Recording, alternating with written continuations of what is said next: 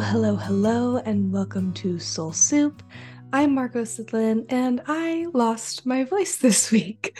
Um, if I sound a little funny, it's because I just got home from an amazing 10 days in Alberta at the Calgary Stampede.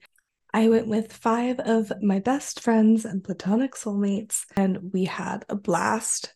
There was a lot of cowboy fun, a lot of exploring in Banff and Lake Louise. We had a lot of really good times and special memories, and my cup is feeling very full.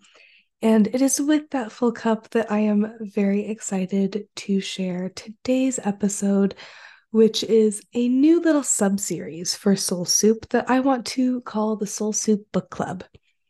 Anyone who knows me knows that I'm a huge reader and that reading and books are really important to me. And I think that one of the reasons they feel so special is because I like to catalog a lot of my life through the books that I'm reading. I can associate different books to different times of my life, and I can feel connected to a lot of people in my life through books. Sharing what I'm reading with my mom, with my aunts, with my friends, that's something that keeps me so connected to them. Being able to read the same books, to know what we think about them, to share books with annotations in the margins makes me feel like we are experiencing the same mental and emotional journey through the reading of those books. This is not a sponsored podcast, but that's one of the reasons that I love Goodreads because I think it's so fun to be able to see who's reading what at what time and what everyone thinks of what they're reading, to be able to read the same things and share those thoughts, and to be able to look back on my year at the end of the year in December and think about my year through books.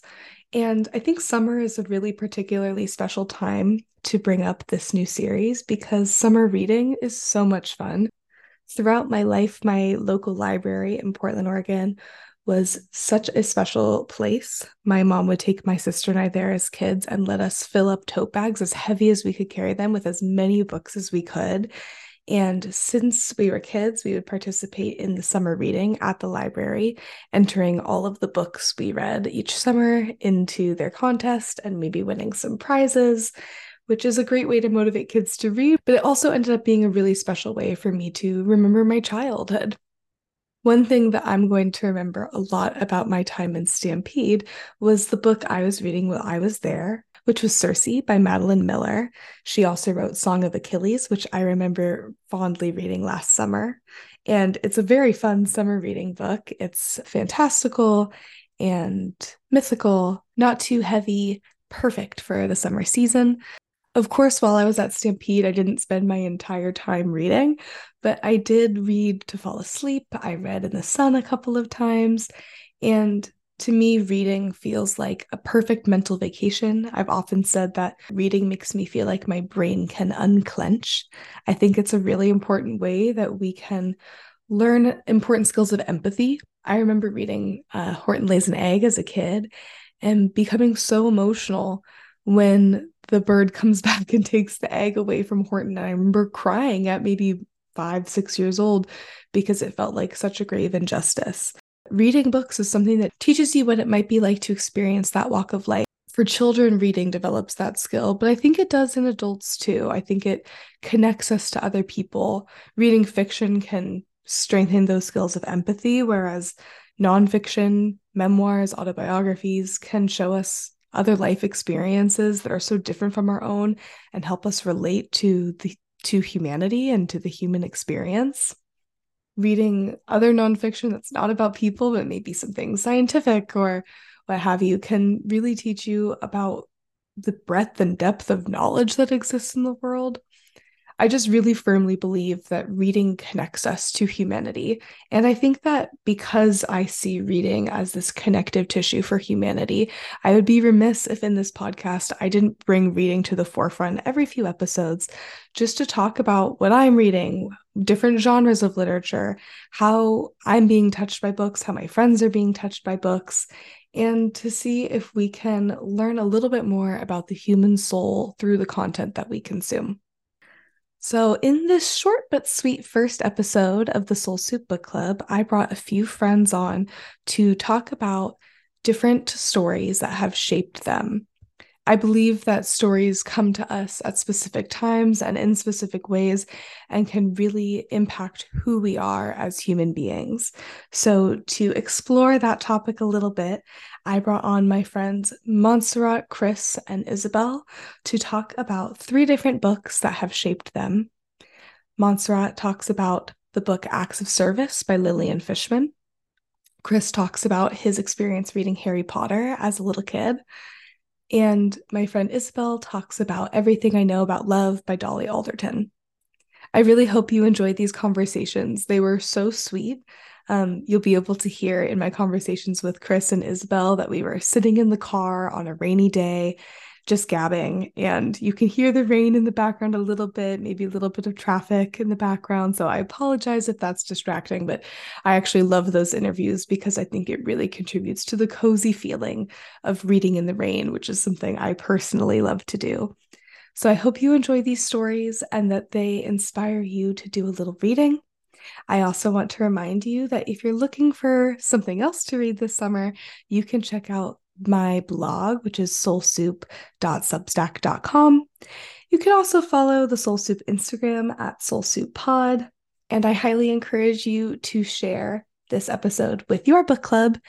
And if you don't have a book club, I welcome you to mine.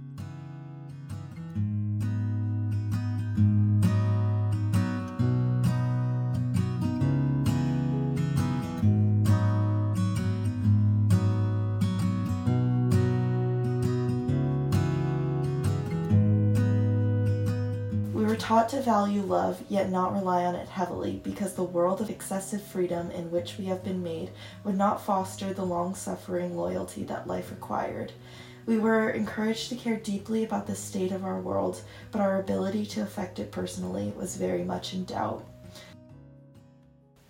As a forestry major, to me, this encapsulates what I view like when we try to act for climate change, like we do care about, and obviously people have their own, like, I guess, movements that are big to them and feel bigger than what we can control. So for me, it's climate change. And I obviously love our earth and I want to protect it. I think our generation also is a generation of activists and people who care about a lot and do so much, yet also on the other side of things, our generation loves to joke and be like, well, we're gonna die soon and things like that. So it's this kind of conflicting ideas of being like, we really want to change things, but also things are so messed up that what's the point?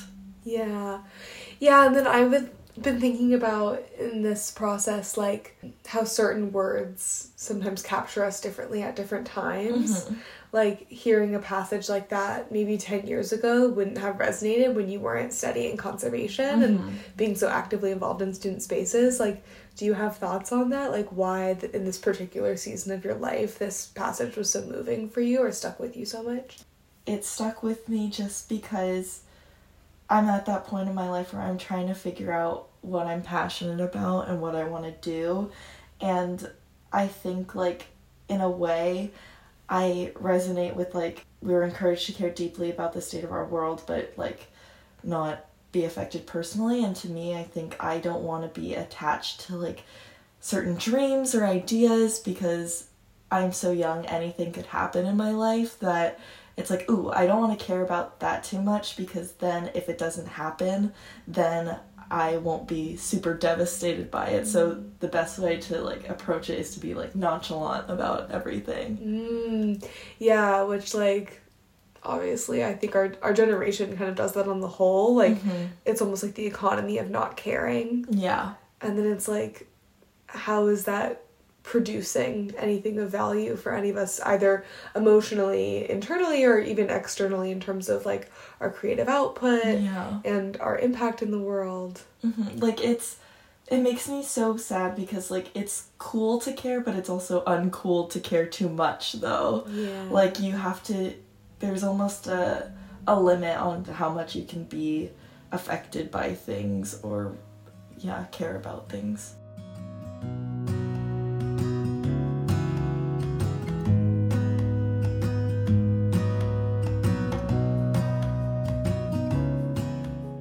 the scar had not pained Harry for 19 years, all was well.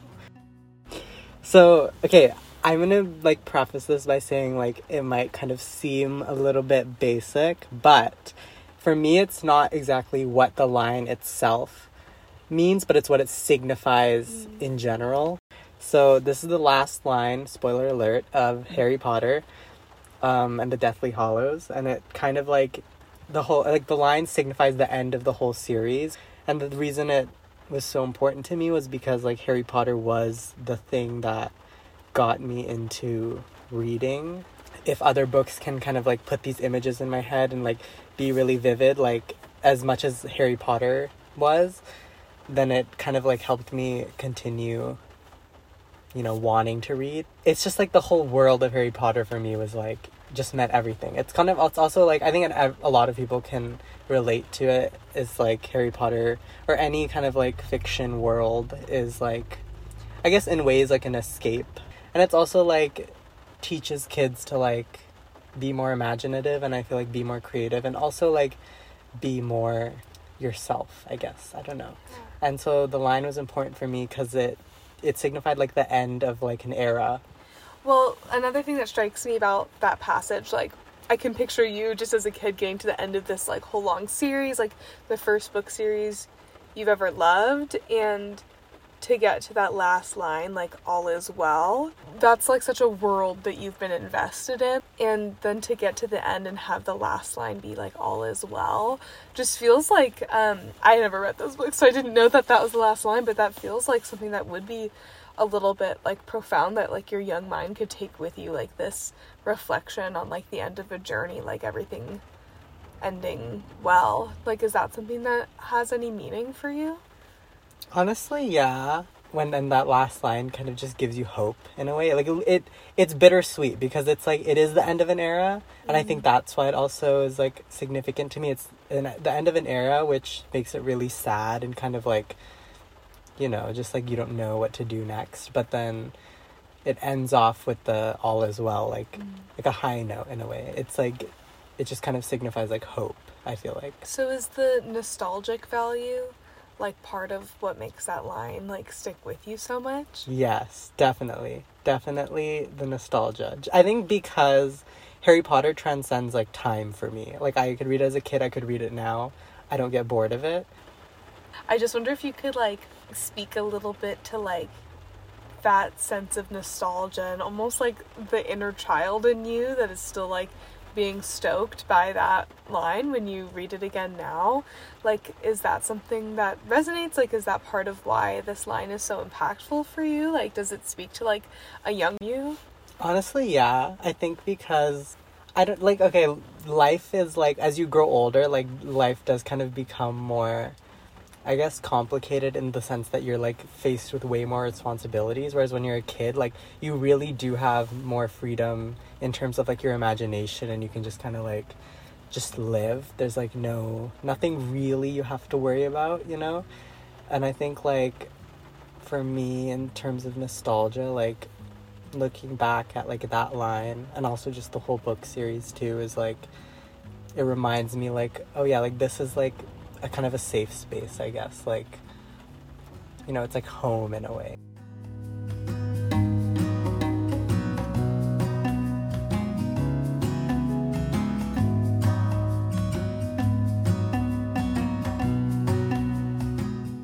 Love is a quiet, reassuring, relaxing, pottering, pedantic, harmonious hum of a thing. Something you can easily forget is there, even though its palms are outstretched beneath you in case you fall. Well, the whole book is about love, hence the title. And it's about like love in your 20s, and it focuses on more than just romantic love, which I feel like a lot of people my age focus on just romantic love. Your love is what like keeps you going, and it's the love from your friends and your family, and even strangers, and the love that you have for yourself. Um, which is just more than romantic love. And I don't think people need to define themselves by romantic love. Um, and also like love can translate into so many different relationships and feelings and things. You mentioned like specifically like love in your 20s and i've been like thinking about this idea of like um, how sometimes words find you in different ways at different times. And like if you read something 10 years ago, it wouldn't have Oh yeah. the same resonance as it does now. Like, do you find that with this passage, like that it fits into your life and grips you in a different way? Yeah, I actually think also just like the whole topic of love has like been a very big topic for me in the past nine months. And I feel like I've been devouring a lot of content on love and just like coming to a lot of realizations of the love in my life. So I think just reading this one passage was just like, oh my gosh, that's exactly what I feel right now. And also forced me into like a small epiphany of things that I don't think I would have come to sooner. So has it like changed the way that you're taking inventory, like of love in your Oh. life, like this book and this Absolutely. Yeah. Mm. I feel like I I know people say to like romanticize your life and usually I take issue with that because I'm like you don't have to romanticize everything. Things can be shit when you want them to be shit. Like it doesn't have to be good all the time. But I think being able to like find all the love in your life is one of the like most unifying forces, especially in your 20s cuz it's when you're coming to the realization that like this whole like life thing does not stop and uh, you just have to like keep going so if you can't focus on the love now and like appreciate its beauty now you will probably appreciate it later but i just think it can be a very powerful force for when you don't really know what you're doing with your life. Mm-hmm. Okay, and then this was a book that you had me read and you had some of our other friends read because it was so profound for you. Mm-hmm. And another thing I've been thinking about is just the way that we can foster intimacy with people that we love um, through the words of other people. Like Yeah. how other people's words can somehow be like a vessel for intimacy in our own lives. Do you have any like thoughts on that or like what compelled you to have this book um be that like point of connection between you and like so many other loved ones in your life Um, well, I gave I I annotated this book because it was just there was a lot of passages that were resonating with me, and then I made our friend annotate it, and then you annotated it, and I just feel like being able to go back and see what parts we all three of us liked, or the parts that you liked, or the parts that they liked, or the parts that I liked is just very like representative of who we are and where we all converge, but also where we also diverge. Mm.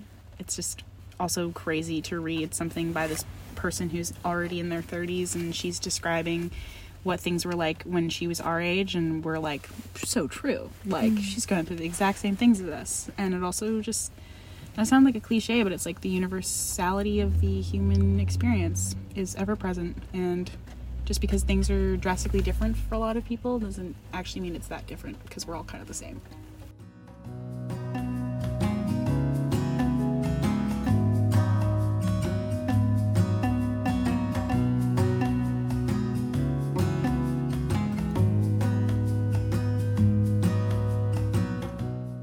Thank you for joining me for this episode of Soul Soup. I'll be back in two weeks, and until then, I hope you feed your soul.